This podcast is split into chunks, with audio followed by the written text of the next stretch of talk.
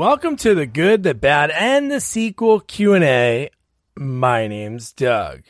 The next sequel that we're going to be covering is The Purge: Anarchy. I've never seen any of these movies until I watched this one, and I really need to go back and watch all of them because, man, it was a lot of fun. Lots of fun. And uh, I'm so happy to be back. My son is doing great. Jack is out of the N I C U home, and uh, he's doing great. So I'm so happy to be back. I'm so happy to get back on the sequel watching adventure with my partner, Jamie. And I'm so happy about this week's interview with actor and pretty awesome bad guy, even though he's a really nice guy, Jasper Cole. Jasper talked about, you know, his journey to Hollywood. It, not that it's different than other people's, but his journey to find his niche as being, you know, a bad guy is pretty interesting. Along the way, one of the staple movies that I love, as you know, if you're a listener of us, or if you're new, I'm going to tell you now, Jason Takes Manhattan. Jasper worked on that movie. His scene got cut, but I forgot to send it to him. I'm pretty sure his death that he talked about, because he played a trainer. He didn't really talk about the death too much, but there is, if you watch the deleted scenes, there is a death of a student that you don't really see, just like a lot of the students that are on the ship that disappear. Uh, there's one student's death that you see is like laying on the stairwell. I think something's in his eyes or something. I need to watch it again, I guess, because I don't even remember. And that's fine because I love all things Jason Takes Manhattan. But Jasper, man, I love talking to him because he had so many different things that he did. Obviously, as an actor, you know, he's go- we had some great stories about auditions, ones that he had, you know, auditioning to be a bad guy, and also auditions for other actors that he knew, which I love hearing those stories. And the one thing that was really cool was he was in some sketches that really didn't make it air at times, but working on The Tonight Show with Jay Leno, somebody he knew was working there, and they give him a call, be like, hey, you want to do this sketch? And he get paid and be able to, you know, hang out and, and walk around there. And just the nostalgia of The Tonight Show and him having the opportunity to, you know, be there. And he talked about how Jay liked to keep it, you know, as close to what it was um, as he could. And then uh, we t- so many other stories. I'm so excited to get back. I don't even know what to say. It's just been so long, and this is something that's so important to me. I know you're... If you're a listener, maybe you're saying, that's silly. A podcast is important. I think it's just a sense of uh, a community. The people I reach out, we talk sequels, and the people interviewing. And Jasper's uh, just like everyone else. I talked to Jasper, man, it was way back in like January, February now, and I wanted to put this interview out so much earlier, but we had somebody that was lined up to do the review because they recommended the movie, and we just could never come to terms on a date and a time, but we got to get it out there because Jasper's interview is great. And it's the perfect way to start off the fall. Anarchy. The world was in anarchy a few months ago when it came to the gasoline and how crazy things were. Things are always going to be crazy, but less crazy now that we're putting this out. And Frank Grillo, he kicks ass, man. You're going to enjoy this movie, and you're going to love uh, the interview with Jasper. So many fun tidbits. We talked Dee Wallace. Also, him getting injured on set. And I noticed it when I watched the movie that he was in. This movie, Hansel and Gretel. Really kind of cool story about that. What he had to do afterwards uh, to, to continue the filming. But yeah, if you're new here, subscribe, like, rate, share, follow us on all social media at Sequels Only. If you've been here for a while, you know what's coming up. I'm going to shut my yapper. And here is actor, and like I said before, one of the nicest bad guys ever, Jasper Cole.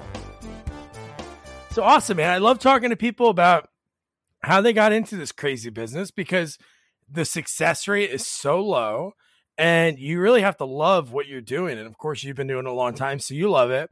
But I love talking about like the beginnings. So what part of Georgia did you grow up in? I grew up in Athens, Georgia, which is uh, oh, nice. Georgia Bulldogs, University of Georgia. Yeah. Just won the national championship. Awesome. So, um, yeah, I grew up in a college town, uh, which is kind of cool because it, you know, brought in all kinds of different people from all over the world. And um, and then I moved to Atlanta right after high school, literally. Uh, and was there for two years or three years, and then I moved to L A. So I oh uh, wow, yeah, I had so come fast. to L A. I came to L A for a pilot and went back and forth. And anyway, I finally I was twenty-three when I moved here. Yeah. Wow. So what was the, what, what, like, do you remember what age you were? Was it something you watched on T V, or did you go to a play and you're like, I want to do that? That's so funny. Yeah. Well, I grew up, I had three brothers. I was the youngest.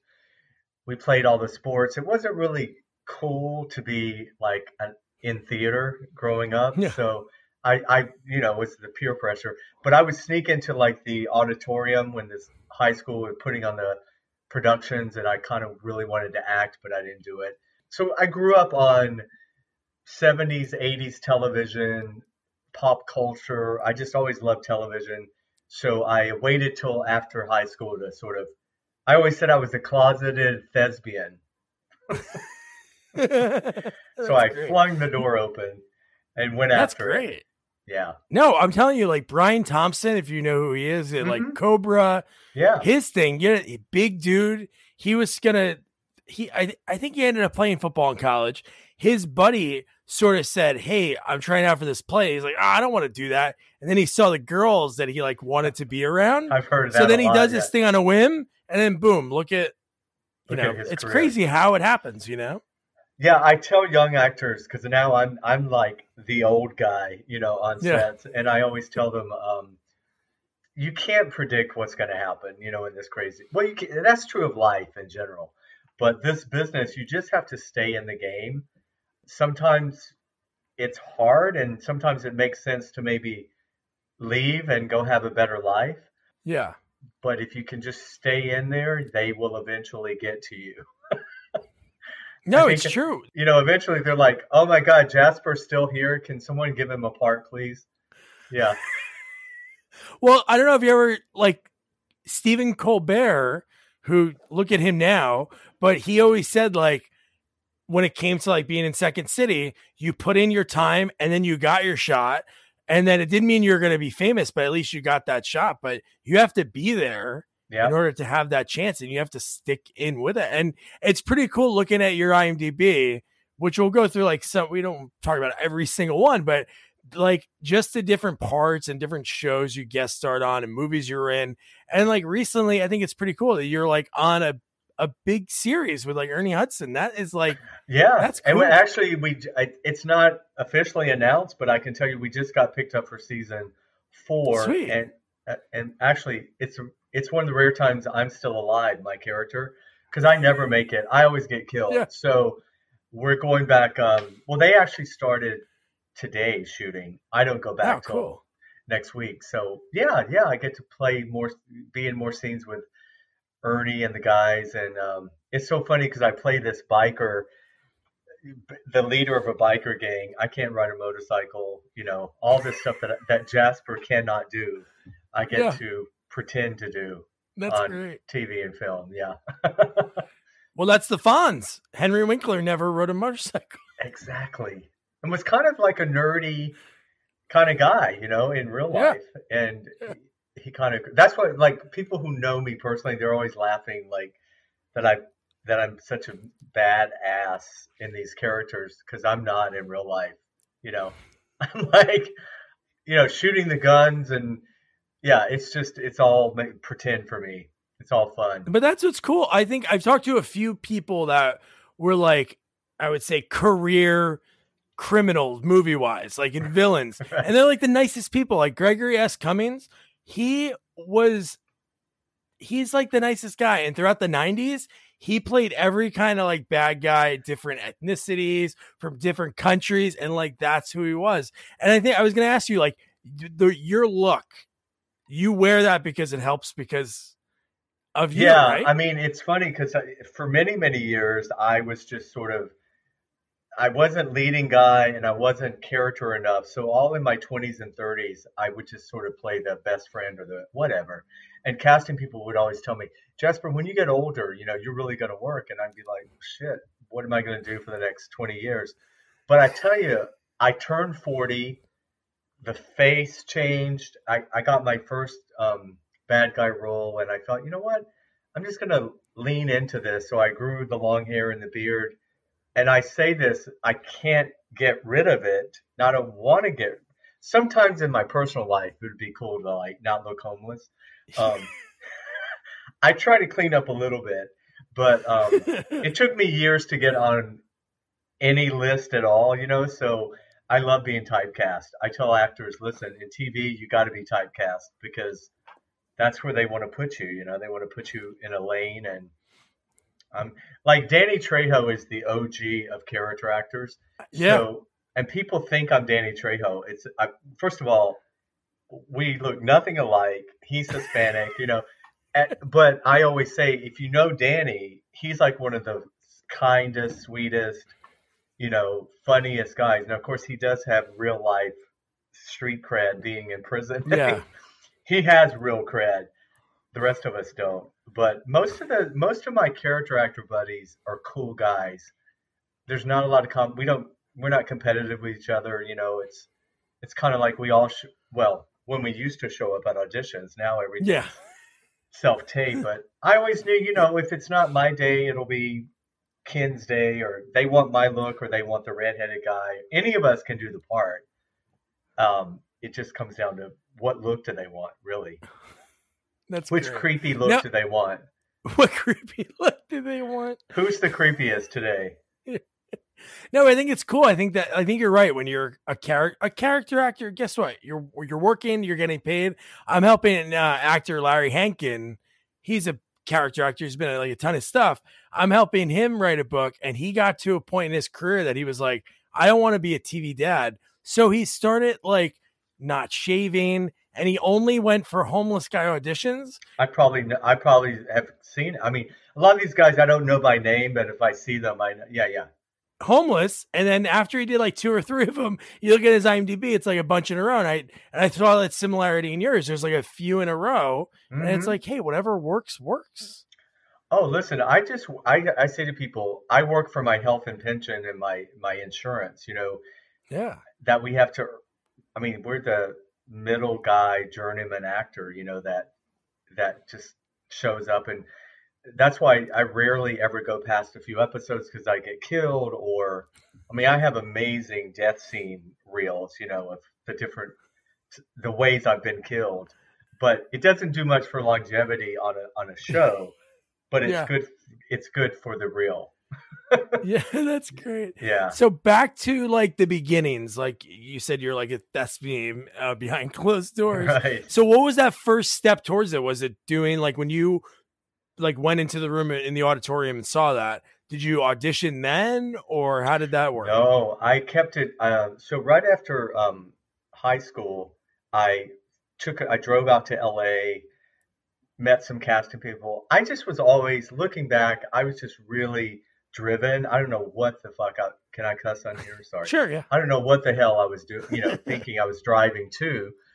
I really, so what happened is I, a casting director finally said, Jasper, you really need to, you don't have anything to agent or sell. You need to go and learn your craft. So I moved to Atlanta and I enrolled at the Alliance Theater School, which was a full-time playwriting, acting, the whole curriculum. And so while there, I met this uh, female writer, Becky Kennedy, and we co-wrote a play together. And we got it put up in Atlanta, and it ran for a while. And then a producer in L A saw it, and he said, you know, it's like with the cigar and the gold chains, you know, hey, kid, if you ever come to L A, well, he didn't realize you don't tell a twenty-two-year-old that, because literally like three weeks later, we packed the car up and and came to L A and like knocked on his door. Ivan Spiegel was his name, and he I'm sure he was like, what the hell? So he had this little theater in West L A, and he had this big long-running play called Bleacher Bums. And he said, well, I'll put you guys on late at night after Bleacher Bums and see if you can get an audience. And it was it was a talk show spoof set in a cable access show in South Georgia. And we played these two idiot hosts.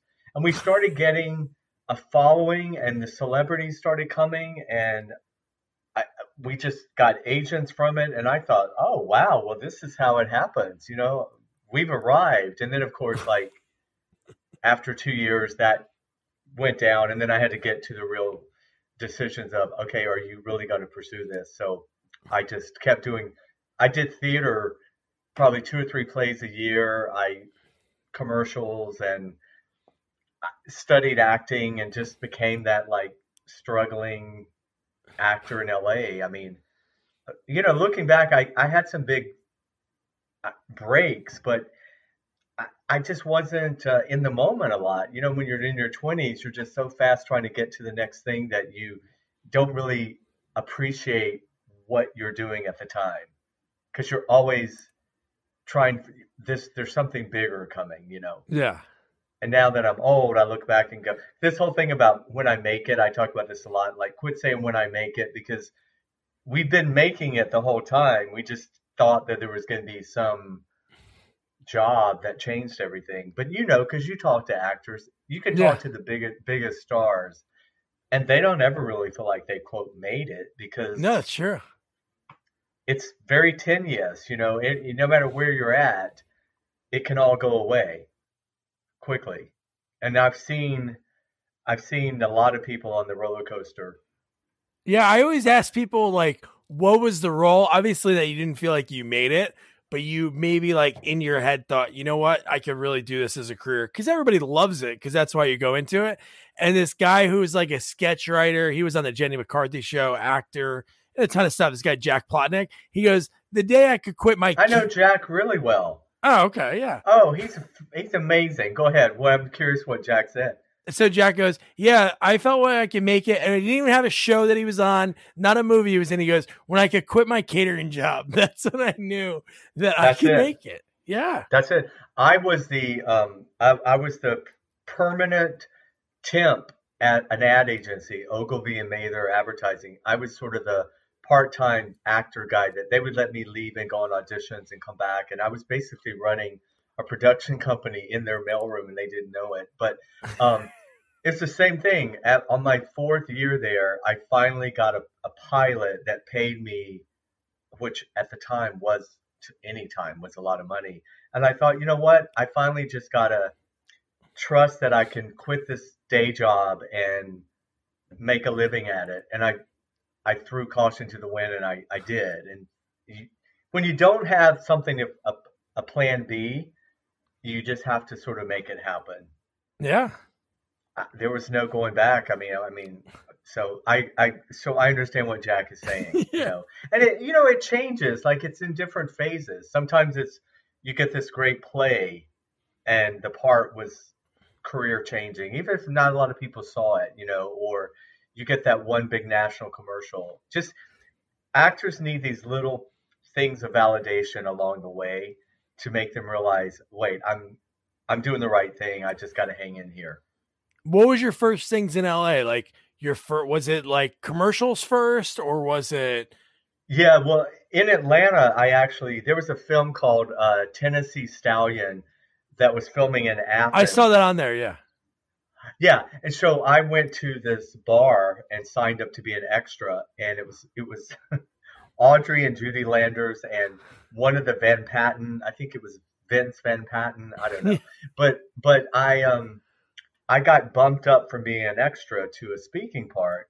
And that's where you can then get your SAG card. And so that was my first ever on a set. And then I got a Seiko jewelry commercial. That's how my name, I, ch- I changed my name at that point. I, I didn't grow up Jasper Cole. I grew up somebody else. I had to join the union. The next day I was shooting the commercial and I had to make a decision, and I told her my real name, and she looked it up and she goes, well, there's already a whatever, but he spells it with a different letter. And I, you know, yeah. I'm this cocky. I was like, oh no, no, no. You know, I can't, I mean, you know, clearly I'm going to be a star, so we can't have two two names. And she goes, well, what do you want to call yourself? And I swear to God, there was a map of Georgia behind her, and I saw Jasper, Georgia, and I went, Jasper Cole. Just, just, just call me Jasper Cole. That's, that's fine. Amazing. Just an idiot. Seriously. I love that. And that's, and then I, that's how I joined the union. And then it was, you know, cause I'm a junior too. Like I'm the junior of my dad's name. Yeah. So when I tried to explain to my parents, and I was like, well, Dad, think about it. if I do a lot of dumbass stuff as an actor and get some bad publicity, no one's going to ever know that I'm your son. Yeah. So I'm not going to do anything to the family name, right? So that's, that's how awesome. That happened. But yeah, then yeah, and I think my first T V role was, I'd have to look. I don't know if it's Charles in Charge or Married with Children. I don't know. It's one of the. I have like, no, yeah, I have a, I have them up here. No, because the first ones I wrote down, like, because there was that one, the the Tennessee one, and Tennessee then after that, Italian. It was like an eighty-eight. There was things you did before that, but then in eighty-eight, that's where it like sort of like seemed like it picked up, so yeah. so, so to speak. Because each year it seemed like you were doing at least like three or four things. Because that's eighteen again, Alienation, yep. And then the Baywatch pilot. That's right. Baywatch was the pilot was my first T V. But so I was up until ninety-four. I was still working at the ad agency. So any of the credits like before ninety-four, those were guest spots where they would let me leave and go shoot for a few days or come back or whatever. Um, so I would, yeah. But then I started getting national commercials. And back in that day, in those days, you could really do well. Yeah. Now they pretty much know how much it's going to run before you get it. But again, you know, I look back on some of the commercials I got and the money we were making. It's like, well, I, I mean, thank God I had a brother that was a big fight, who was a good guy at like saving money, because I, yeah. who, I didn't know anything about saving money in my twenties. Yeah. I mean, you know, I did later on, but um, I've always been, I've always lived way below my means, because I just, I always thought about getting older and wanting to have the pension and all that stuff. So, yeah. So, but yeah, that, that I guess the Baywatch pilot was my first T V thing. That's awesome. That was with and Parker, Parker Stevenson. And, and, oh, and then my friend Gina Heck actually played Parker's wife in that. And I believe that's how, that's part of the reason I got seen for that. See, I, I can't. See what I mean? It's like, I don't do drugs or drink, and I can't remember half the show. It's oh, just, it's so long ago. Don't worry about that. Yeah. It's just all kind of blurs together at a certain point. The one that I found very fascinating was, uh, so Jason Takes Manhattan. You were in that?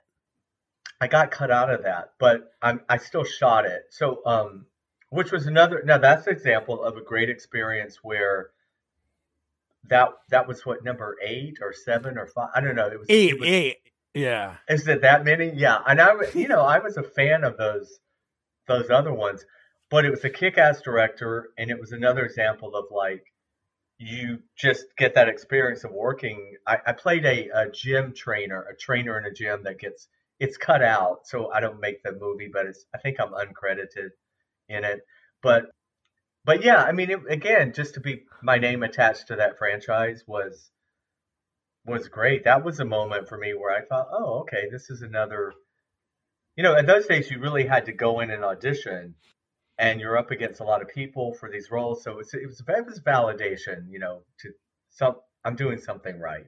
Yeah, no, we've I've I, obviously grown up in Jersey. The movie only was in Manhattan for ten minutes when they shot the Times Square scenes. But I've always yeah. loved those movies. And Friday the thirteenth, the first one, shot in Jersey. But I've interviewed now, including yourself, like four people that worked on it.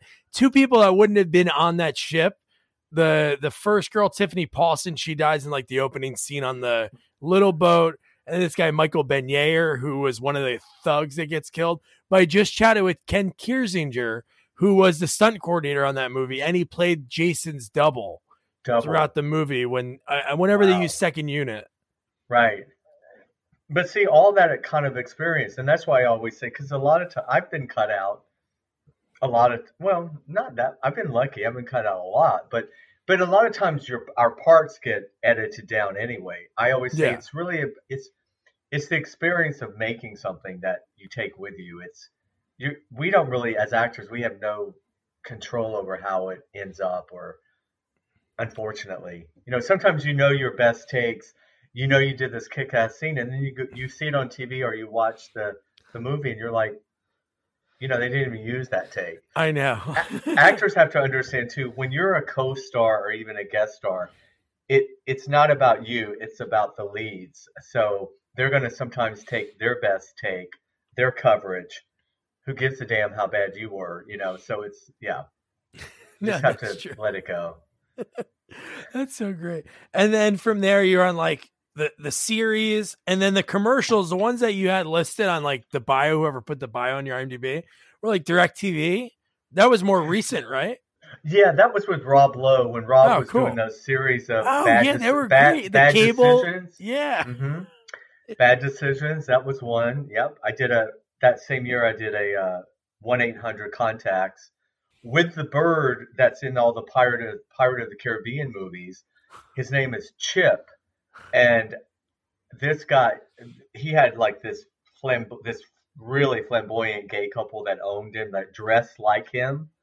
I mean, they dressed in the same colors and everything. And we were on this big make-believe ship on a, you know, and here comes these, the guys with the bird. And I go, they never even told me there'd be a bird in the scene. And so they plot this big macaw on me. And they were telling me about, you know, he's, he's been in this movie and he's a star and he goes to Comic-Con and everyone loves him and he's amazing. And so we, we, we do the first rehearsal and the, the bird has to say F you basically. He has to say F you. And yeah. we did the first take and it was fine. And then we got to the second take and he says F you at the wrong time. And we, so we all start laughing. And so he's right here and I'm laughing. He decides to chomp down on the side of my, my face and my eye and wouldn't let go. So here's this bird grabbed onto me and you, I mean, the, the owners, these two guys, they were screaming as if somebody were shooting them. And then the ad agency and the, the, uh, the production companies were freaking out. And it was like the last shot of the day. And all I could feel was like all this blood coming down my face. And I thought, oh my God, I have literally lost. I'm going to go. I've been blinded by a macaw on a fucking commercial. And I mean, luckily the way he grabbed me was just like above and below the eyeball. Yeah. But you can imagine, I mean, they were just like most actors would have been call my lawyer, call my agent, get me the, you know, but I, you know, I remained chill and cool. Luckily they got the first take because otherwise oh, I had to go get stitches and it was just a hot mess. That bird was like, you're not going to laugh at me. But he was like, fuck you. Everybody was laughing. Yeah. And he's like, wait a minute. What a diva, right? Yeah. But those poor owners, they call me, they text me for weeks. Are you okay? Ah, you that's know? Great. Yeah. So, oh my God. I'm not going to be the actor that, well, if I'd lost my eye, you know, clearly. Oh, I yeah. Would've... Well, that happened. But no, that's, that's insane. So then, like, uh, all around that point, like you said, so many shows like Saved by the Bell, The New Class, Married with Children, like one of my favorites of all time. And there's just so many. Every year, you're like always working. And that's obviously how you hone your craft. I was very blessed. Yeah. And just to get to be on these sets, and that's how you learn, you know, just because, you know, even if you have a small part, you have to be there all week. And I was just always a sponge. Like I, I've always knew, because I produced, you know, the play I came to town with. So I was always producing as well as acting. So I could never just, I mean, it's great to just show up and be the actor, because then if something's wrong, it's not your problem.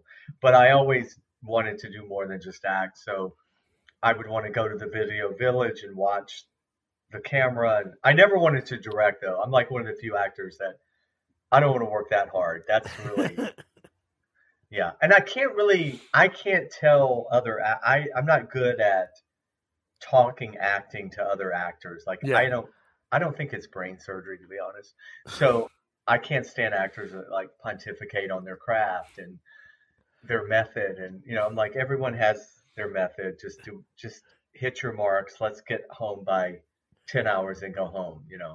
So, but it's, it, it's such a collaborative effort, you know, when you get on a set. Yeah. Were people kind enough to give like tips and stuff? Like I talked to uh, Jennifer Lyons, who she had enough tips growing up. Her uncle was James Best oh, from Dukes okay. of Hazzard. So like wow, wow. she, she had that growing up, but she said uh, Ed O'Neill was like the nicest to her, because she was on like four episodes. She was Kelly's friend, and mm-hmm. he like pulled her aside and like taught her how to wait for a laugh. And like, he was like, yeah, like almost like a dad moment. Like when she paused to wait for the audience to laugh. And I think yeah, things like that are amazing. You know, three camera, well, it was three camera at that time. You know, that's like, as a theater actor, it's like the best of both because you're you're in front of a live audience. However, yes, it's the cameras are set with marks. You've got to say the line, it, hoping there's the laugh, you know, hold for the laugh, and then they change they change the jokes on the spot a lot. So the writers, you'll do a take and then they huddle together like, so Jasper, this time say, my eyes hurt or something, you know. And so you got to be ready to sort of like change it on the spot. But Married with Children was like that, um, Fox's first real show. And oh, so yeah. They were like the ugly stepchild. You know, they were getting all the press about how raunchy they were and stuff. So it was kind of like a um, a frat party atmosphere there. It's a real, except Katie Sagal. Katie Sagal was very, ironically, I mean, she was very serious about the work, you know, which, I mean, I mean, it was a funny show. We weren't doing Shakespeare, but she took yeah. it very serious because she really hadn't done much acting. She came from being a, a harlot with Bette Midler. She was a singer. Yeah. And so really, I, I, I think she had done a play in L A. Someone saw her in the play, and that's how she got Married with Children. So she was crazy. It's just like her first big thing. I watched on the documentary with them, she put out an album, and even when she was doing like the rounds on talk shows, she was talking more about her singing because she put out an Music. album. Yeah. I think I think that was her great love, you know. And yeah, and then I mean, and then of course, I'm sure. I mean, who thought? Who really would have known? Like, Married with Children took off, oh, right? I'm sure yeah. she did it, like to get into the acting thing and get her first T V thing. Ironically, I know her long-term manager now, just just as an off thing, you know. And she's been with the same manager from day one. She's very wow. loyal. She's a really good lady. Yeah, amazing. You're right. Yeah. Like that was like for I think every decade there's like that uh, that lower middle class family show that works, but a mm-hmm. lot of them don't. But that show is just one of the best. I think of all time. I think they were pitched initially as the anti-Cosby. You know, they were Married with Children was supposed to be like everything Cosby was. Yeah. Doctor, shoe salesman, woman Just, shoe salesman. Right. Because this was pre Roseanne, you know, so it was like, yeah, you know, they were the first blue collar. Well, not the first blue collar sitcom in history, but this was it was a raunchy, you know what I mean? It was a it was a spoof, really. Yeah. When you need mealtime inspiration, it's worth shopping Kroger, where you'll find over thirty thousand mouthwatering choices that excite your inner foodie. And no matter what tasty choice you make, you'll enjoy our everyday low prices, plus extra ways to save, like digital coupons worth over six hundred dollars each week. You can also save up to one dollar off per gallon at the pump with fuel points. More savings and more inspiring flavors make shopping Kroger worth it every time. Kroger, fresh for everyone. Fuel restrictions apply.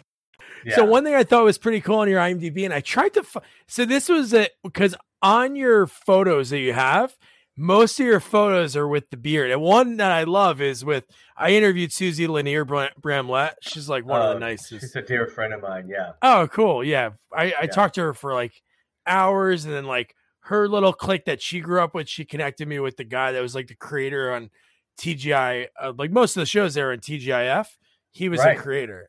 And they were best Eric, friends. Eric Cohen? Uh, no, not Eric Cohen. It was, uh, God, I should know his name. That's okay. Well, Eric went on to be her, is her brother-in-law. You know, her sister married Eric, who created Welcome Back, Kotter. Oh, that's how she got that first gig. But even he worked on that show. Uh, I have it somewhere. But no, uh, but looking at you without a beard, without your beard. So one show that I found on YouTube that has a really big following, like underground following, I would say, but Acapulco Bay.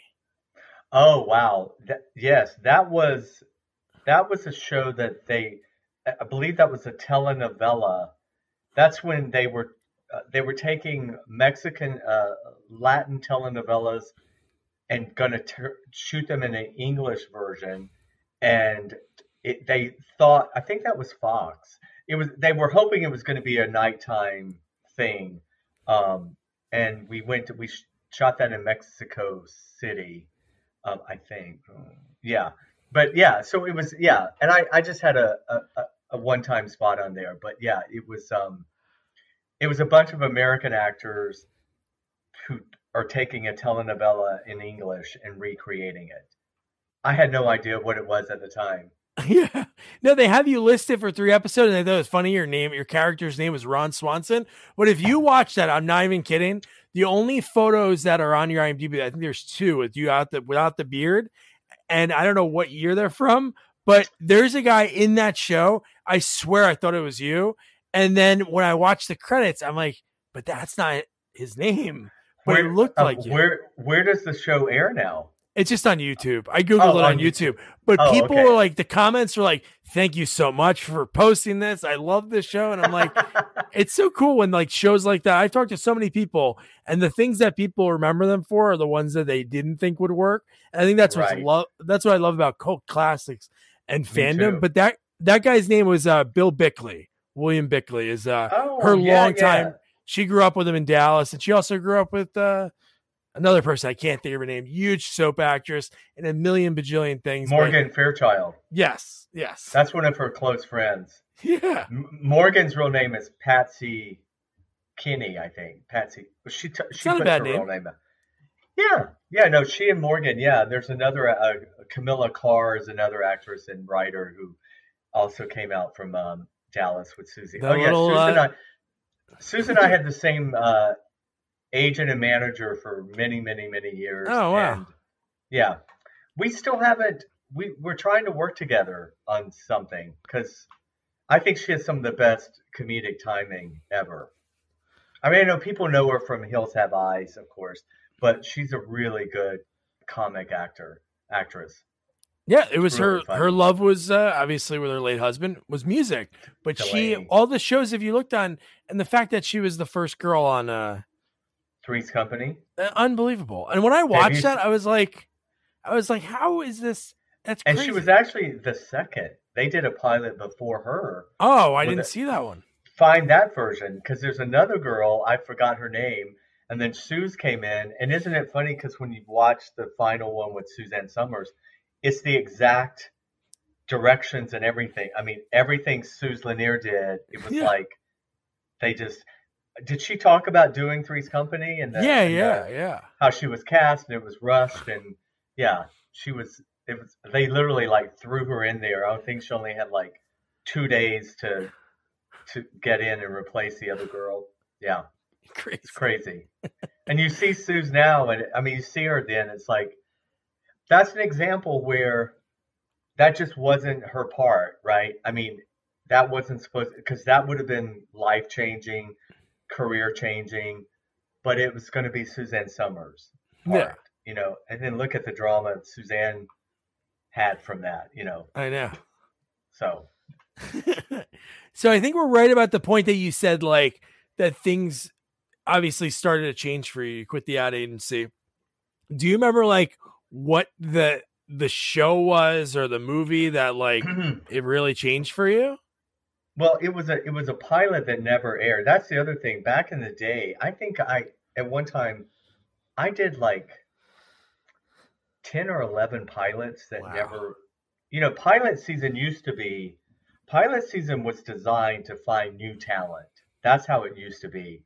I mean, you would always have like a main star, but it was to find new people. Now pilots are all stars, you know, you, you can't, but um, th- that one was an N B C pilot about three female detectives who are undercover detectives by their waitress, their waitresses by night and undercover. I mean, it was so stupid, but, but they was like, it was like a good chunk of money that, you know, because you do that, you sign, and when you go into test for those shows, you have to sign the five-year contract even before you do the pilot. So that way, you're locked into your what you're agreeing to get. So if yeah. you can pick up the pilot, I mean, some shows go back later, like Friends, and renegotiate. Yeah, but, um, of course. But yeah, but I did so many pilots that never got picked up, and wow. I used to say, "Damn, what you know?" But again. Those were mostly comedies and they were, they were, I didn't know I was going to get to this part in my career playing the bad guy. So looking back, it's like, you were just, that was supposed to be a money grab, Jasper. Yeah. You know, that was a money grab and a learning experience. Because I really thought I was going to be the sitcom guy always, like the comedy person.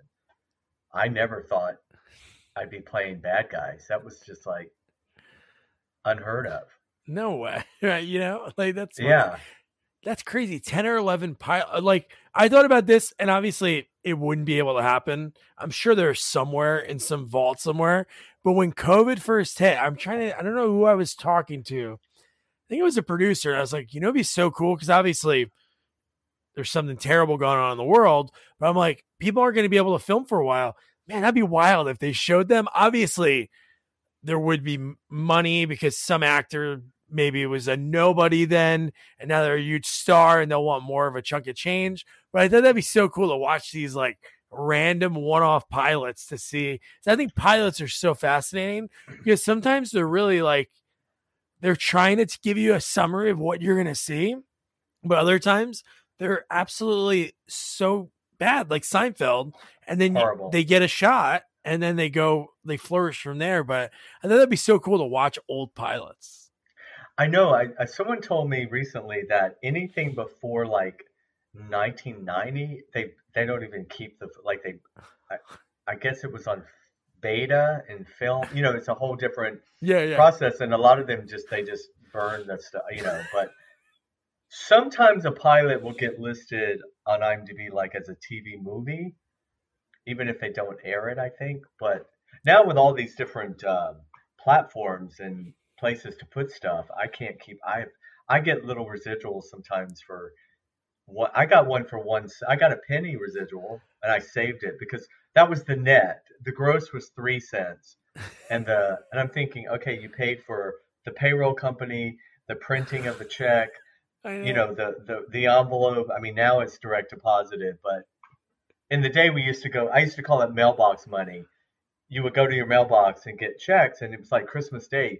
You, I, I mean, you'd open one might, might be three cents, but one might be, you know, three hundred dollars or more. Or, you just never knew. Yeah. Now they get direct deposited into our accounts, but not as I fun. Mean, no, you get like an, but you get that email, you know, and you can click and see. And a lot of times it's like, what? This was like thirty years ago or twenty-five years ago, or it's amazing what they keep up with and where, and somewhere they're airing somewhere, or they're like D V D sales. And my biggest MacGruber was my biggest two thousand nine when I got MacGruber. That was like, that was like the last stage I'm still in of like, that took my career to another level in terms of getting in the room for the Coen brothers and reading for big projects or whatever. But I mean, MacGruber got such a cult following. Yeah.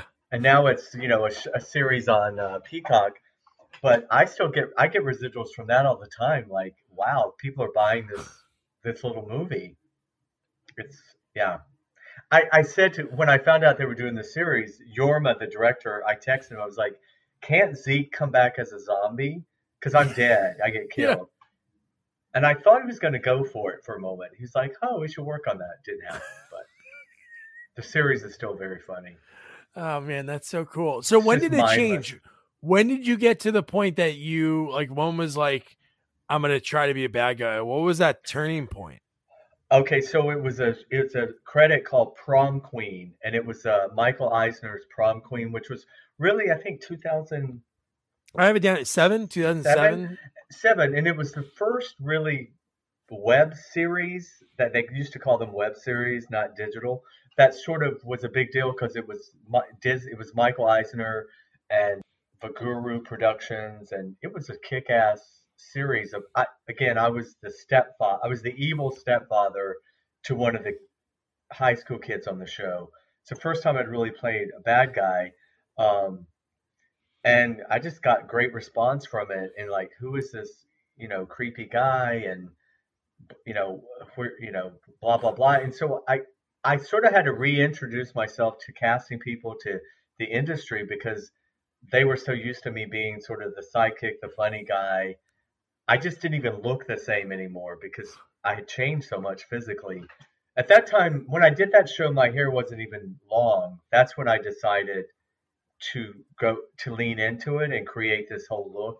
And so from two thousand seven till now, I've had this like almost fifteen year run of being one of the bad, Hollywood's bad guys, it, one of many bad guys. When they call me, I don't know where this Hollywood bad guy came from, because I'm just, there's a lot of guys playing bad guys.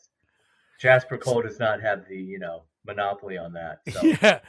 So I'm sure those roles were around when you were always auditioning. What, like, attracted you to that role? Did your manager or agent be like, Jasper, you should take a look at this? Yeah, I think, again, you know, it's just another audition. You know, we, yeah. we, we just never can plan stuff, right? And whenever you try to make something happen, it really doesn't happen. So for me, it was just another... I remember thinking, what is a web series? You know, like, I, I really, I thought, well, do they shoot it like a regular show? I just had no, I couldn't wrap my head around it. Yeah, it was that so it's new. Just a regular show, film. It's just, it's just going to air on computers and phones and stuff. So, yeah, that show got daytime Emmy nominations, and when, and then there was a sequel, uh, Prom Queen Summer Nights, that I, the character was on, and that's when I really got into a little bit into the social media thing, but they they had us do fan pages and stuff. And then it was MacGruber, though, that Universal really wanted us all to get on Facebook, because I think Facebook had been around a little bit at that time. Yeah. But yeah, so Prom Queen was really was really it for me. That was the beginning. Um, and I don't think I have not played a non-bad guy.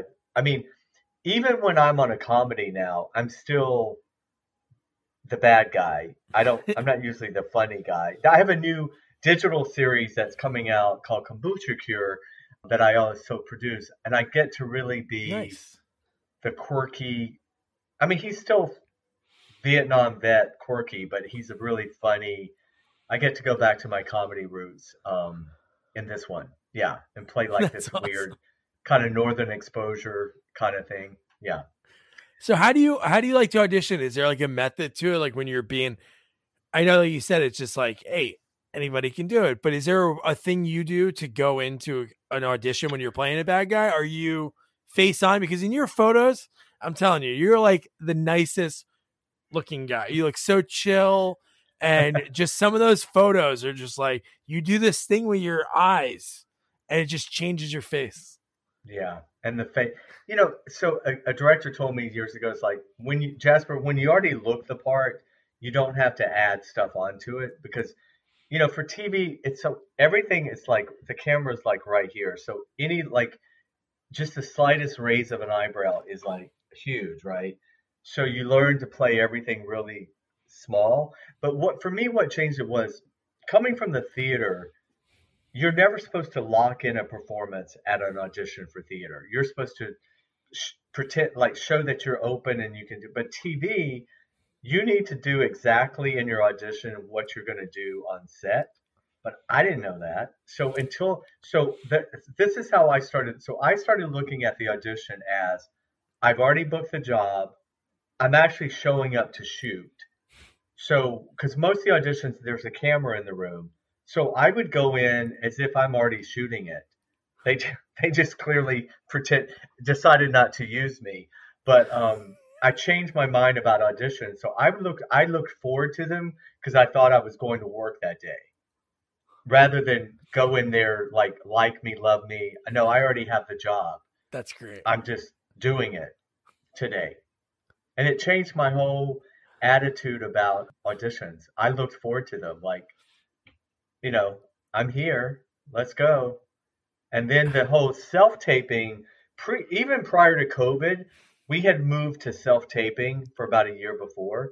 Um, I love the self-taping also, because you don't have to drive anywhere. You don't have to go in the room. There is a certain, you don't get the advantage of having an adjustment in the room where a caster might say, let's do it again, Jasper, but do something else. Yeah. So I, I try to do two or three takes when I self-tape, just to show them something different. But it just, it's so much better than driving and parking and sitting in the waiting room, and even commercials now. Commercial auditions are all done on Zoom, you know, so so it's just like this. You're in the waiting room and you're like, hey, hey, Doug, how you doing, man? I haven't seen you in a while. It's all the all the chit-chat that you would have in person. Yeah. But you don't have to drive somewhere and park your car. And and then they invite you in and you click, you and click, you know, you click a button and you, you walk and then suddenly they're all on the screen. And shit, I love it. I can't imagine ever going back in the room again. Yeah, I work from home, so I, I totally get it. I would never, I really uh, don't want to ever go in an office again. The problem now is we, we, we do all these. Th- then when I book a job, I'm like, oh shit, I gotta now drive. I gotta go. I gotta go do it. I'm like, I just, I just wanted to book it. I didn't think I was gonna have to go and actually show up and do. And then when I show up, now I'm like, how long, how long is the, you know, how many hours are we going to be here? That's the problem. I can't, I watch scripted stuff now and I'm always like, oh shit, you know, who was sick that day? Like I can tell you, I can watch anything I've done. If I was sick that day, I know, I know if I had a fever, you know, if I was puking in my trailer, I, it's so funny. Like the stuff, I can tell you exactly what was happening in my life. Like what drama was happening before they said action, you know?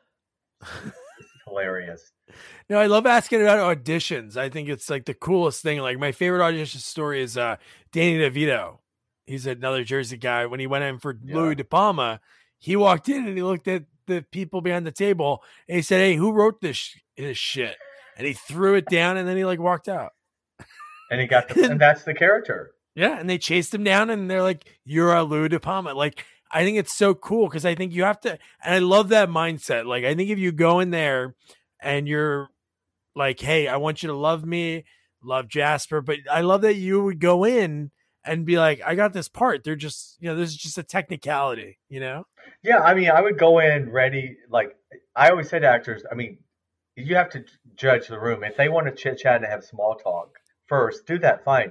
But I just, it's the same on the set. You do the chit chat and then they say, so for me, I'm just on the set waiting. And then, they, then she'd say, you're ready. And we do it. And then it'd be just like a director. We do another take. And it just, I saw my booking started really increasing after that.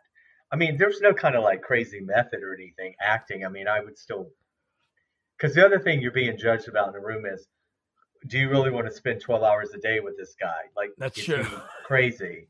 Or is he, I mean, I tell actors all the time that the most talented person does not get the job.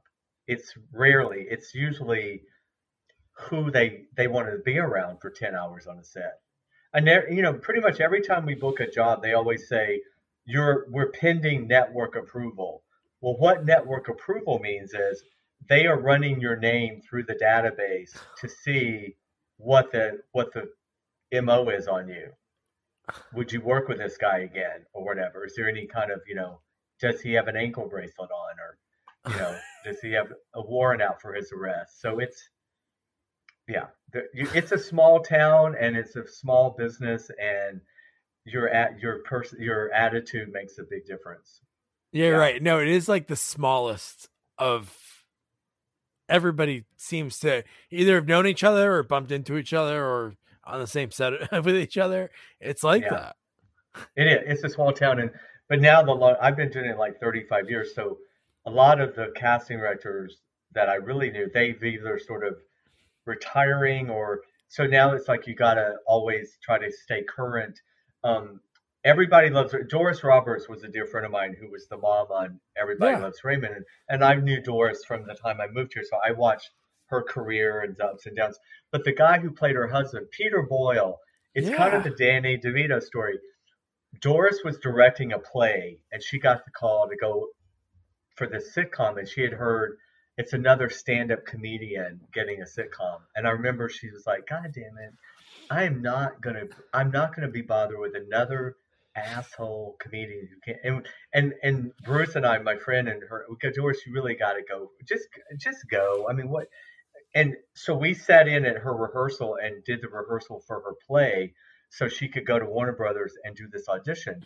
And she came back and she said, oh, she goes, "Oh my God, do you guys know who Peter Boyle is?" And I, we, but when she said Young Frankenstein and a couple of things, it's the same thing. Peter, I guess it was when they were testing for the network, and she, they wanted her to test with Peter.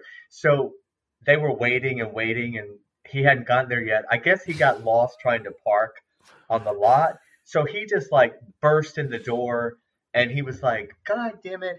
If you want me to come in here, find some fucking parking for me." And he looks at Doris and he goes, "What's wrong with you?" Or something like that. That was Marie and Frank. Like, and yeah. So he threw his script down and walked out, and he, he got the job. And Doris was like horrified, you know, like she couldn't believe that he got, he got the job. But I mean, then they became really, really close. Yeah. That's another example where he probably thought, I don't give a shit about this job.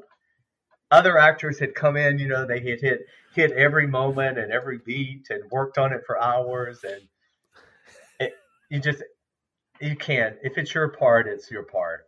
Yeah, I think you're, I think you're right. Can you imagine being in the waiting room? If there's other people waiting to audition, they're like, "Guys, just a few more minutes. I think Peter's going to be here soon." And they listen to that within earshot, that whole blow up. They're like, "Oh, he's out of here. Uh, he's not going to uh, get it." And then he's got the part. You guys can go home. I mean, she said he was just sweating because he, it was hot and it was in the summer. And, you know, they make you park like way the fuck away from the place. And even now when I can't, I can't, I get lost on these, these lots, and they give you a map and it's like, who the fuck can read a map? But I can imagine how he came in when Doris did Remington Steele before that. She was, yeah. she played that when they were casting that part, she had heard that part, Mildred was supposed to be like this gorgeous playboy, sexy, blonde, young woman. And she had heard that they, all these people had been going in and they couldn't find the part. So she said to her agent, "Can you give me an audition for that?" And her agent was like, "Well, Doris, they want this like sexy bu- playboy bunny." She goes, no, no, "I did a play off Broadway where I played this dowdy secretary. Get me an audition. I, I want to go." My friend Bruce, who worked with her, went to the audition with her. They were sitting in the casting office. Sure enough, there were just all these models in there. One model would go in and come out. And then they said, "Doris, are you ready?" And Doris goes in. And Bruce is like, "She's in there. And she's in there." And it's like all these people are waiting, literally like an hour. And Doris comes out and she closes the door and she turns and she goes like this to Bruce. They literally called her agent while she was in the room and made the offer for the part. So I tell actors all the time, you can change their mind. It doesn't happen a lot, but you can change their mind of what they thought the character was going to be. And um, that's happened to me a couple of times where the part was supposed to be old, older, like seventies, but they needed a, a creepy bad guy. And yeah. One time I remember I went for this um, captured this movie, and I thought, why am I, why am I in this casting session? All these people are. But Dan Velez, the casting director, said to me after, he goes, "No, I just wanted them to have an alternative choice, Jasper, in case they could go younger." And I got it. So that's awesome. But part of me, when I read the the age on the thing, I almost didn't go to the audition because I thought, well, why am I going? So I tell actors, go to everything. Put your put yourself on tape for everything, because you may not get that job, but it can lead to another job. Yeah, and you'll get better, better doing it, you know. And you can still draw your unemployment, right? Yeah, actors live on unemployment. So one thing that I thought was really cool on your I M D B, like, how'd you get connected with Leno? Great example. Scott Yule, the casting director. I it's again, I just um it was an audition to go in to play like a, a I'm trying to think what was the first thing I ever went in for. A, it was a it was a oh, it was a, a, a prisoner in a Mexican jail, a drug addict in a Mexican jail, right? You think Leno. But I went in for that. This is the thing a lot of people don't know. They shoot all they would shoot all these sketches. Then by the then they would look at them, and by the time the show aired live, half of them never got never aired. They would just get cut. We would get paid for going there and doing them, but Scott would call like he would call that morning and be like, "Jasper, can you be here at two o'clock?" And if I could, I'd run over and do something. A lot of times I missed it because so there was a group of us that kind of got in this little um, Tonight Show players, And yeah, we would just go over and and tape it. It would usually be with the, the director and the crew, and sometimes Jay would be in them, sometimes not. But um, but one of mine was playing like the drunk Easter Bunny at the day after Easter at the White House. They had an Obama impersonator. Another one, a guy with a chainsaw that's trying to kill people. I mean, it was great though, because it was I got to sit in on the run-throughs of the Tonight Show, and Jay Leno. Everything was scripted. So when I say everything, I mean they had someone sit in, and he he went over the questions with a P A as if they were the star that night, and he did not he did not go off his cards. Wow. There was no like improvising with him, not, not like a Letterman. And that was strange to me because I come from the improv world, you know. So yeah. I learned a couple of times. I tried to improvise a couple of things with Kevin, the band leader, and me and my character. And it's like, no, no, don't go off script. Because then I found out much later, Jay is really dyslexic, really badly dyslexic. And so everything had to stay the way it was planned. Yeah. Wow. He was a great guy though. It was, it was a no, great he experience. was. Yeah, no, that's pretty fascinating. That's how good it seemed, because as a watcher of many years, not, you wouldn't even think that. So how old are you? You're young, right? But you're... I'm thirty-five. Okay, so even me, even for the original Tonight Show, Johnny Carson, I mean, I was a kid then, but they never changed the studio. So when you would go there, like the dressing rooms were the seventies shag carpet and the and the wallpaper. So they, it was like an homage to Carson. Um, and some of the people working there, like the wardrobe lady, I mean, they had been there years and years. And so it was just... Be, even being backstage, it was just, I would, when I could, I'd wander all around, you know, yeah. And I would just think about all the, just all the people that had been in these dressing rooms and, and the drama. I mean, who knows, like what would be, you know, the same curtains that just were kind of musty, and he wanted, Jay wanted to keep it all just like uh, Johnny had it. The nostalgia, like I talked to Buddy Hackett's son Sandy, and like his appearance, like Buddy would always like toe the line with like censors and like upsetting Johnny, and like what Don Rickles would just like roast Frank Sinatra out of nowhere. God, I love like, Don Rickles. Yeah, I started see when Joan Rivers was hosting. That's when I really I love that caustic. I love Don Rickles, Joan Rivers, Sarah Silverman, Kathy Griffin, anybody that just like goes for the jugular. I love yeah. that kind of humor. So I got really addicted to watching when Joan Rivers would host.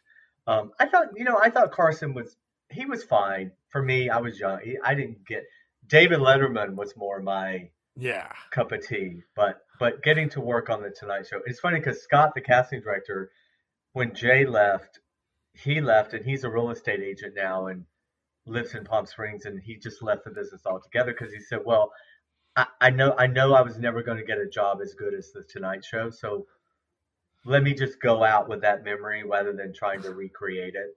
Yeah. Yeah. I guess yeah. that's true. And then Ray, Ray I, I watched a little bit of it, like your scenes, but in the one, the Hansel and Gretel movie, which that was, yeah. Wild. That's where Dee I played Wallace. A, a, I played a mute. I had no... I had no lines the entire movie. Uh, it's I did an interview recently. It's still one of the hardest jobs I ever did because I, I couldn't talk. So like you, anything I had to express had to be in my eyes or whatever. But all that was a physically really demanding role because I did a lot of stunts that I really shouldn't have done and got injured on that set and had back back surgery. It, would you get injured on when that thing hit you in the back? No, it's just so funny. I got the, my first take of the first day of the movie. There's a scene where I, I run out the front door of this cabin to chase Stephanie, who played uh, Gretel. Yeah, it's literally the first scene in the movie on a Saturday morning, and I had to wear I had these boots on, and so they said action, and she ran, and I took off, and there was four steps, and I missed the first step, and I ripped. My hamstring, I, I felt it rip. And if you watch the thing, I'm limping. I'm supposed to chase her, and I'm I'm limping to get to her, and I grab her.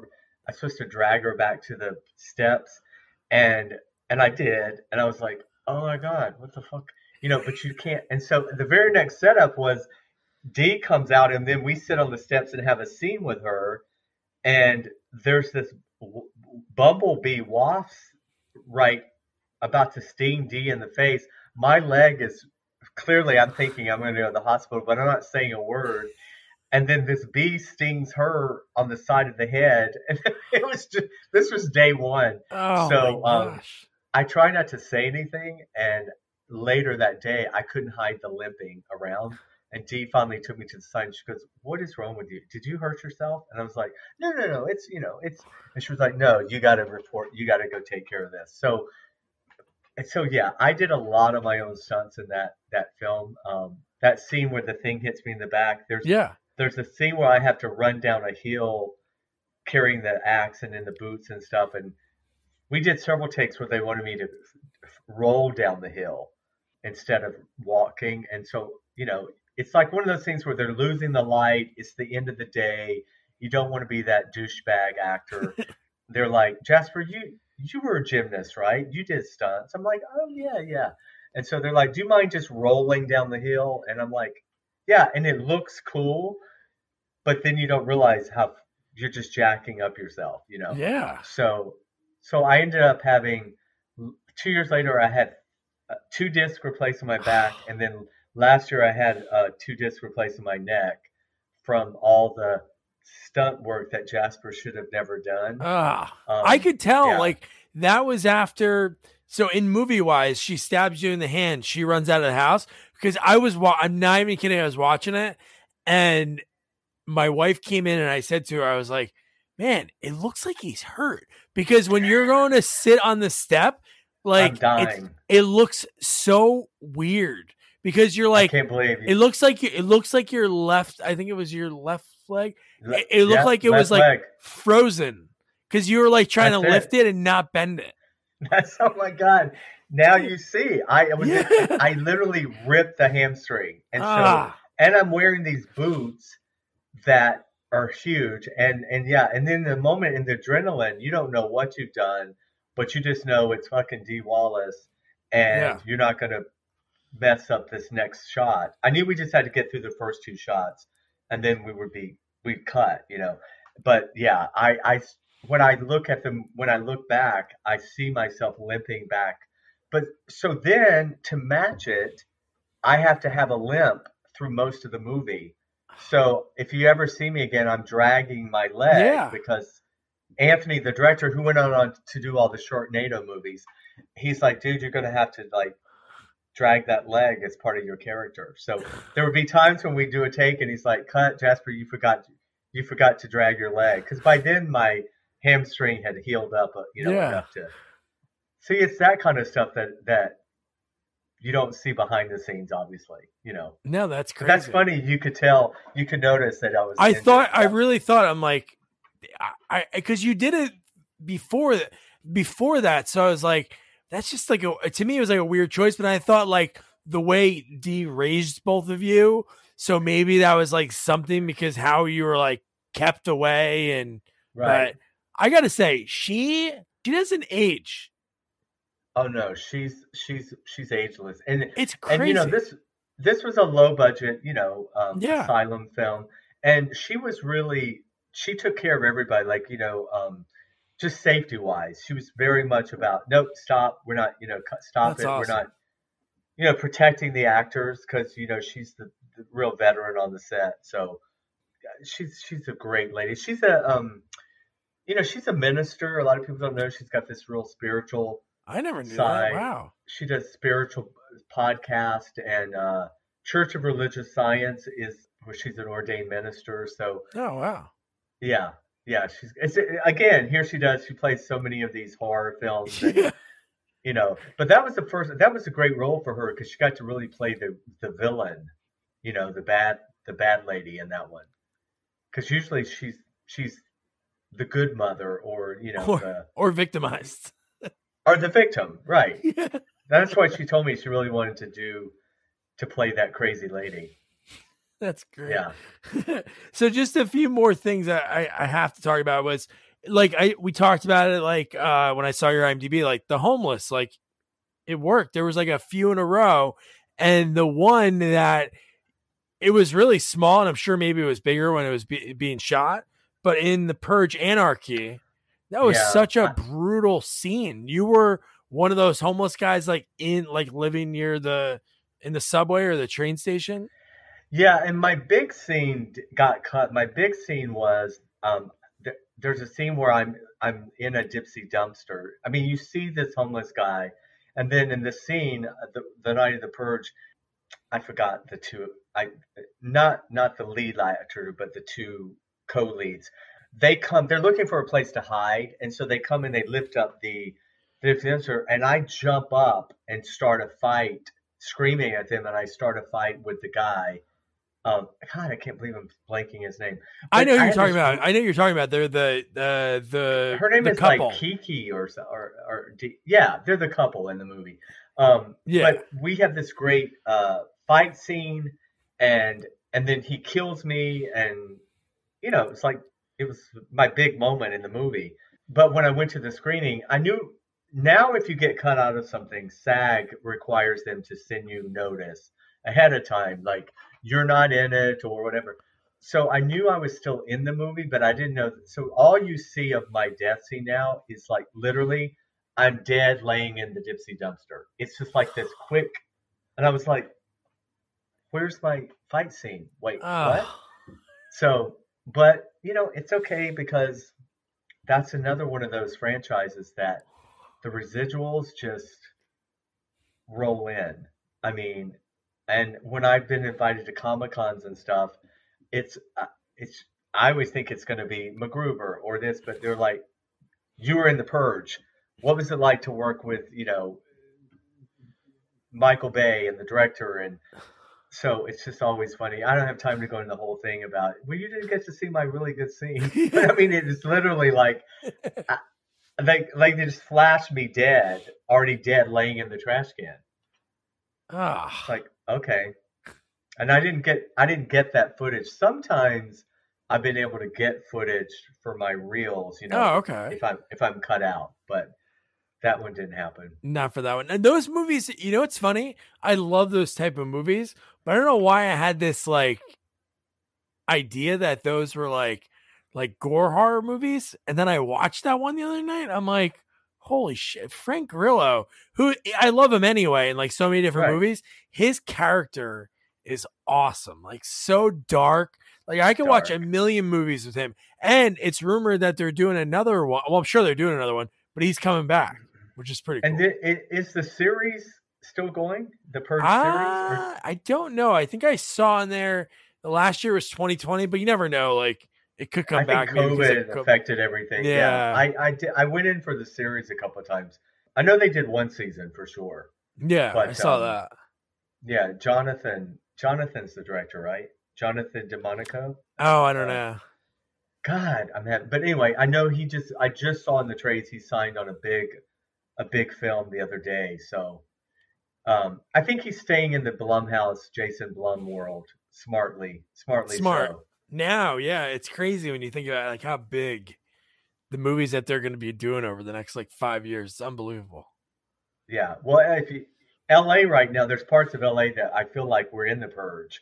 I mean, I mean, it's just been. I live in Palm Springs and L A, but when I'm in L A now, I mean, with the the smash and grabs and people just getting like jumping out of cars with guns. We've got um in on Melrose Avenue, there's cops on horseback. Which is kind of cool, actually. But we have cops on horseback, you know, patrolling the neighborhoods. And I, I don't know. It parts of during COVID, it felt like it could be the purge, you know, with the shutdown town, when the towns were shut down and sundown comes and you just think, oh, I got mugged. I got mugged in Palm Springs in my neighborhood, July of twenty twenty by, it was a gang initiation. These two gang members, that was their first, they had to rob somebody. And Holy of course, shit.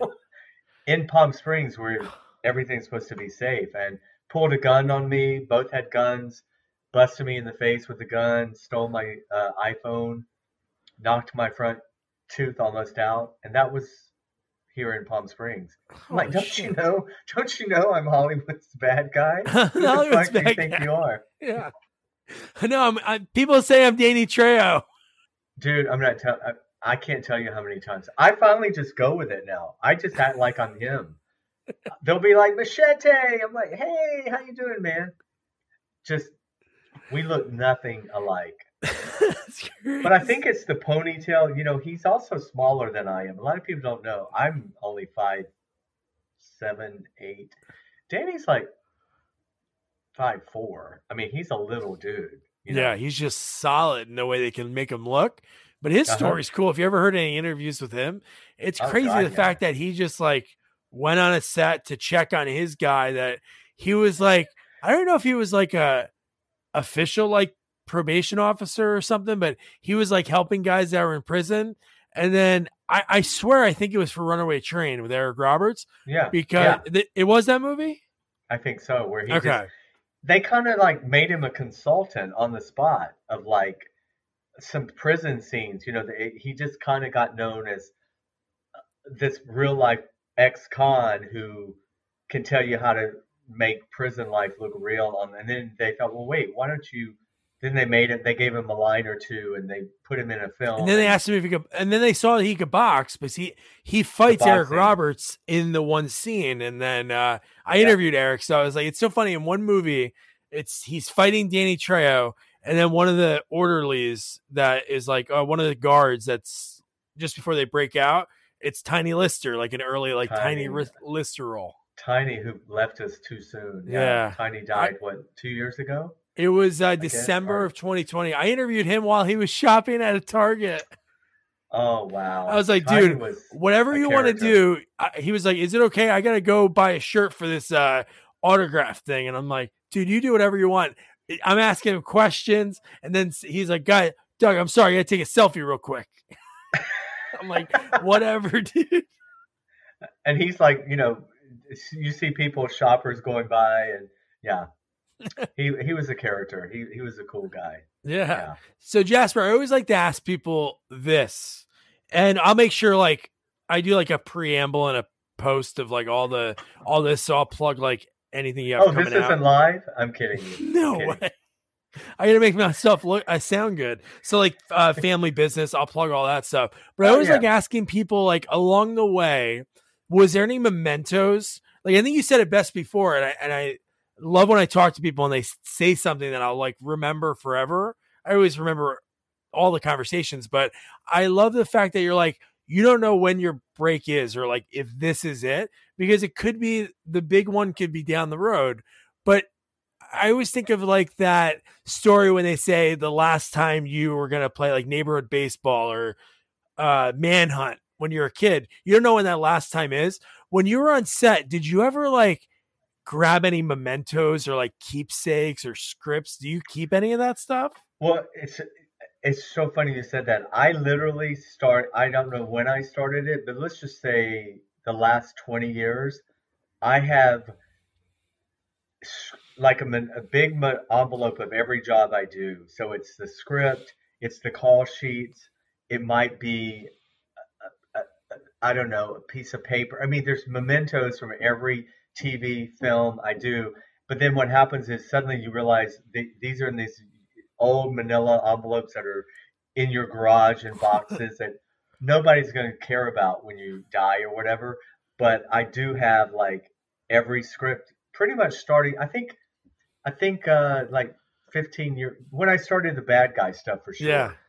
Um, I think maybe C S I is the first time I did it, but, but I do, I, I keep, I keep, I have like the call sheets and, uh, any photos. I mean, now all our photos are on the phone or whatever, but I'm trying yeah. to think, um, what I always try to take wardrobe, you know, I always take clothes if cool. I can, I don't steal them. I ask, but like from a family business, I, I have my biker stuff that I'll be using again. And, you know, like, um, bandanas or, or, or sometimes like boots. I'm a big guy with the boots. Oh, okay. I, as a, as an actor, I most I first think about what kind of shoes are, is the character going to wear, because shoes really affect. If you think about yourself in real life, whatever shoes you're wearing affects how you walk, how you carry yourself, what attitude you have. Um, so I'm big on the boots, and most of the time they try to make me taller, so they want to put me in yeah. boots, and sometimes they put lifts in the boots, and they put me on an apple box. And they put me up. No, no. And, and I stand on a ladder. Yeah. They just shoot me like right here.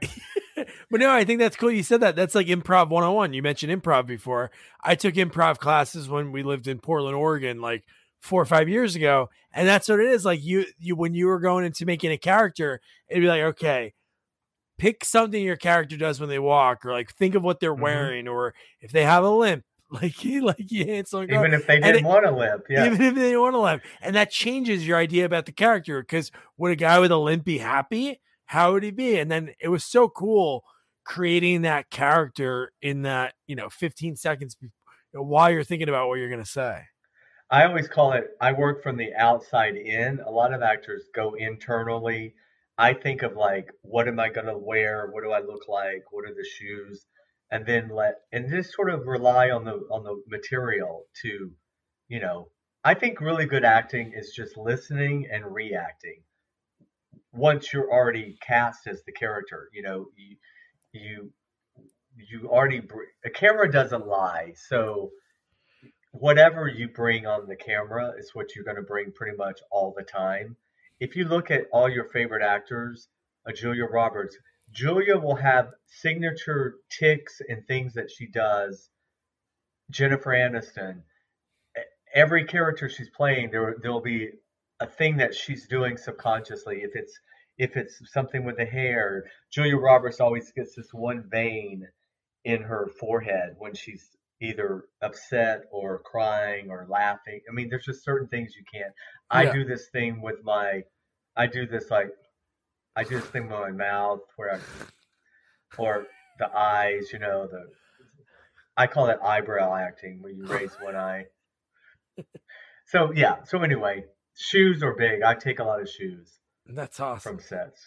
And Sam Elliott, Sam Elliott, who I got to work with, he gave me the greatest advice. Um, I was working on this pilot for C B S, and all the executives were there, and they were all buzzing around. They all had notes for people. And I'm just, and he was, and he's like, hey, Jasper, he goes, look at all these assholes. He goes, uh, they won't be here a week from now anyway.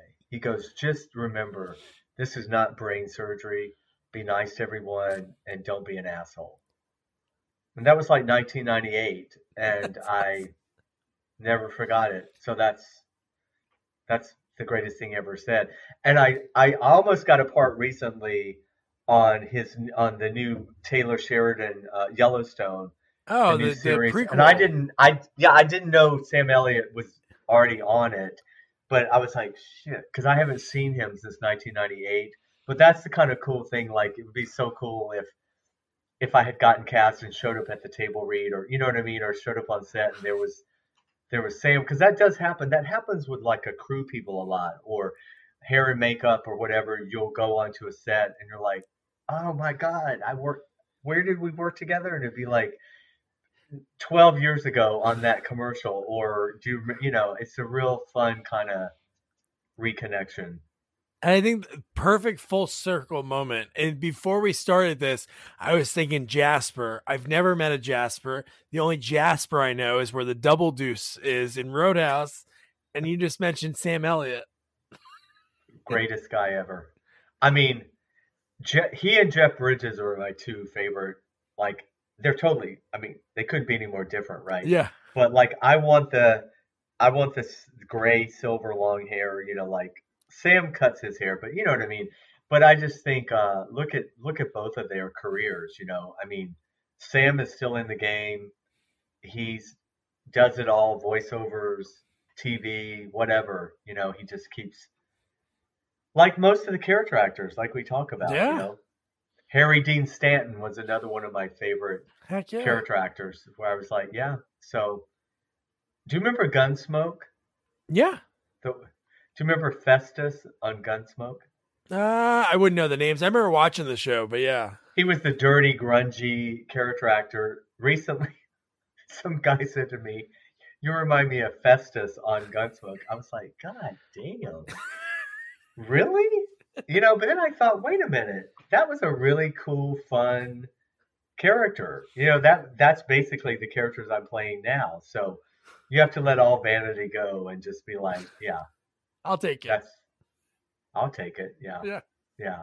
I love. Listen, I love shows like yours because I can I see your genuine like love of what you do, and like you love the whole pop culture and the industry, and you know, and I I'm like I've got this head full of like useless pop culture T V, seventies, eighties nostalgia kind of shit that no most people don't care about. So I appreciate. Oh, I love that stuff. Kids like you. You know, uh, I'm I'm fifty-seven. I'm only twenty years old. I mean, I'll be fifty-eight in a few weeks. But um, no, my dad always prided. I think I think it was like my dad always wanted me to show to show me like what he enjoyed. So like when I was a young kid, I was watching Death Wish at way too young of an age, and like you know, The Great Escape, Escape from Alcatraz, and like so many of these movies, Planet of the Apes, and like so many of these movies that I appreciate it. And right. Just those were the V H S tapes. My dad was a garbage man in Jersey. So like he would find V H S tapes of like, and it was like a lot of sequels. So like, I love oh, all yeah. movies, but I think it was like cool uh, niche to do. And I appreciate you saying that because I do yeah. appreciate the process. Cause I think one of the first interviews I did was Kevin Kilner. He was oh, on the, yeah. he was uh, on the board of SAG. Like, I don't know how long he was on it, but when I talked to him, he was one of the board members. And he told me the percentage of people that live off of acting. And I was like, not even the percentage. It was like the number, the real number. I was like, holy shit. Oh, it's, it's really. And let me tell you, uh, the, the middle class actor. So just like the, and I, I don't want to get, but the, just like the rest of the world where it's, it's the have and the have nots. Yeah. That's we're, that's where we are now with the industry. It's the big, big stars. And then it's the rest of us who, it's pretty much take it or leave it, Jasper. Here's what the price is. You know, there was a time in the nineties and two thousands where I would have a quote and a weekly quote and a thing. And now I always tell people, well, if I don't take it, Willie Ames and Scott Baio are signing in right behind. You know what I mean? I'm just, yeah. Jason Harvey is in the car waiting. I mean, it's just the days of like being able to negotiate. I'm trying to think of other people. I love but those you know two I mean. names. The two names I would have said Ralph, Ralph Macchio, but he's already back big with the Cobra. I know tie, he is. So. Yeah. But I'm just saying, so I tell people my age, either do it or get out of the business because yeah. this is how it is. You know, take it or leave it. If, and if the day that I'm not enjoying myself, I will quit because nobody wants to be that bitter, jaded old guy on the set going, oh, well, you know. Back in the day, and it, trust me, I it's there. I some some group auditions, you know, I hear the guys complaining about, "Hey, Jasper, remember when?" I'm like, "No, no, I don't, I, I, I don't want to hear it." I always say, "Remember, guys, this kid over here, this is for him. This is all. This is the business right now. He doesn't know any different. And twenty years from now, he will have a different experience of when he started. So shut." Yeah. And just That's be great. happy you're here. Just be grateful that you're still working. Hell yeah. Jasper, this I is an awesome. I usually try to keep you an hour, but that was such a great chat. I just like Oh, a, listen, I can I can talk forever. Sorry. Yeah. No, don't worry about it, dude. No, great I Great to it. meet you. So there's so many things I could talk about right now when it comes to this interview. And no joke, the one that I noticed that Jasper hurt his leg in Hansel and Gretel is kind of wild to me because he's like, I can't believe you noticed that. Like me and my wife were watching, and I showed her and I'm like, oh my God, he looks really hurt. Like who would write a character's trait? Maybe for some significance, maybe a war movie or something, or maybe some killer would have like a hitch like that. But the fact that he had to keep his leg straight after he busted it, like right in that scene, It's it's pretty wild. But yeah, I love talking to him because uh, he enjoyed it. I think I might have cut it off at the end of the audio, but he was talking about other interviews that he did, and he loved the, the conversation uh, that we had. Talking about auditions and me sharing some stories that I've heard, like Danny DeVito talk about his interview for, for Taxi, his audition, and then him telling the story uh, about Everybody Loves Raymond and The Tonight Show and just so much more. He was great. Uh, so, yeah.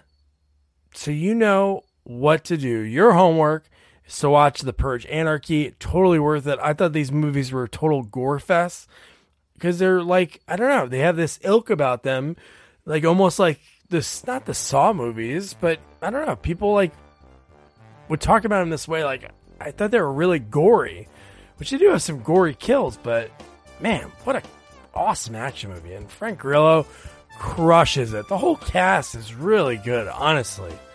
Seriously, no joke. Uh, yeah, so that's your homework. And don't forget to review, rate, share our podcast. Follow us on all social media at Sequels Only. And don't forget to check out our website, sequels only dot com. Good night. Good night, guys.